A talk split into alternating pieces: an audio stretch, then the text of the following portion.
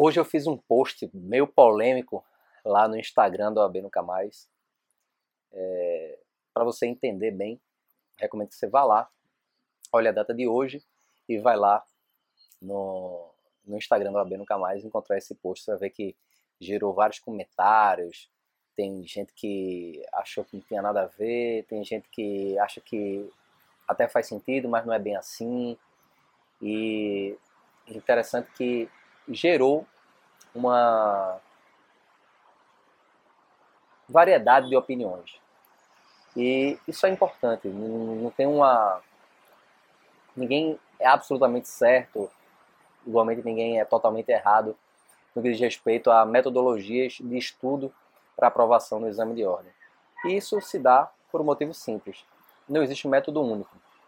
Só que se de um lado a gente reconhece que não existe um método único, como também não existe uma, uma só maneira de você sair da sua casa e se dirigir até onde você estudava na faculdade, existem vários caminhos que você pode tomar, alguns mais rápidos, outros mais é, lentos, uns que você vai gastar mais combustível, vai gastar mais tempo, e outros você vai gastar menos.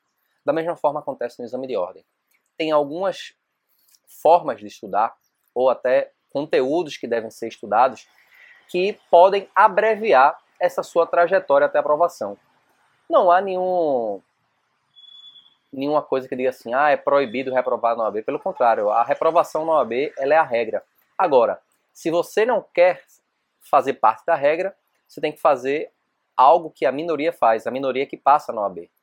Como tu, na, na OAB, em concurso também, é uma minoria que consegue alcançar a pontuação necessária para aprovação. Então, qual que foi a, a, a polêmica?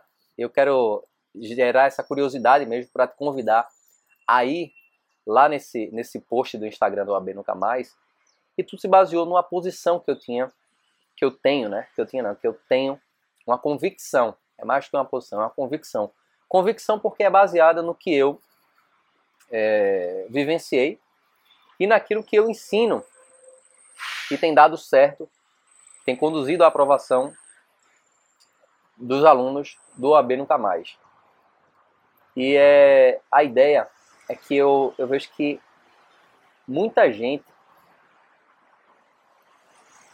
vê a, a aprovação no exame de ordem de forma parcial. O que, é que eu quero dizer com isso?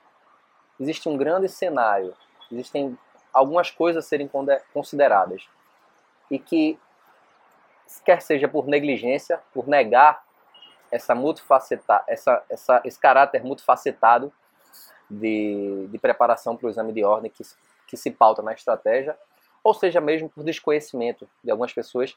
E aí, ao enxergar só um pedaço da realidade, não se consegue ler o jogo. É como se você tentasse montar uma tática, uma estratégia num futebol Imagina o Brasil, o técnico do Brasil, tentando montar uma tática, uma estratégia para jogar contra a Argentina. Mas que essa leitura do jogo que ele vai fazer da Argentina, ele está ali se preocupando só com uma fração. Por exemplo, ele está ali se preocupando com só a zaga da Argentina. Só se preocupou com a zaga. E aí ele vai chamar Neymar, ele vai chamar alguns outros atacantes, um meio campo e tal, e vai dizer, olha, a zaga ela funciona assim, assim, assado, vocês têm que fazer isso, isso, isso, e dessa maneira a gente vai ganhar. Só o que é que acontece? Um jogo de futebol, um time, ele não é composto só da zaga.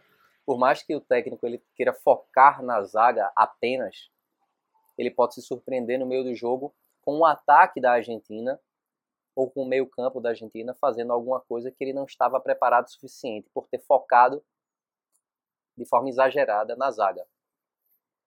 Qual que é o mais importante? Não quer dizer que a zaga é a mais importante do que o ataque ou vice-versa. Não.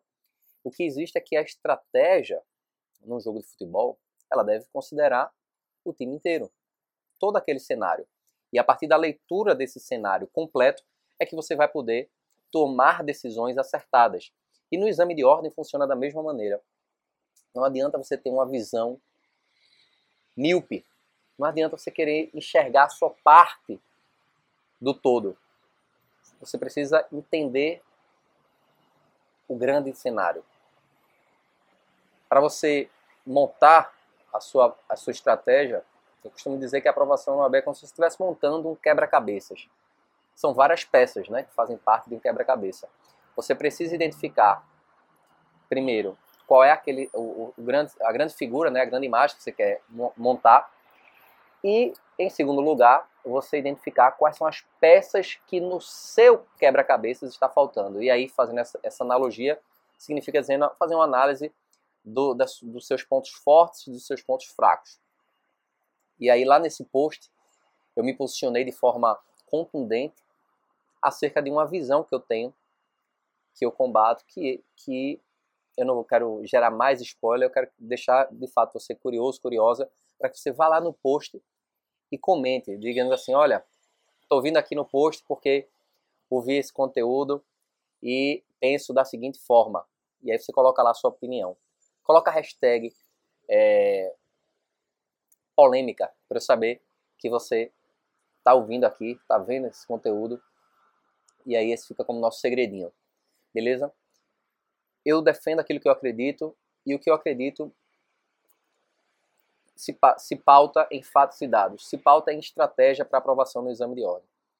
Espero que com essa dica e com a, a, nossa, a nossa interação lá nesse post lá do AB Nunca Mais, isso gere um, uma reflexão e que dessa reflexão você possa dar um passo adiante na sua aprovação no exame de ordem. Beleza? Tamo junto e até a próxima.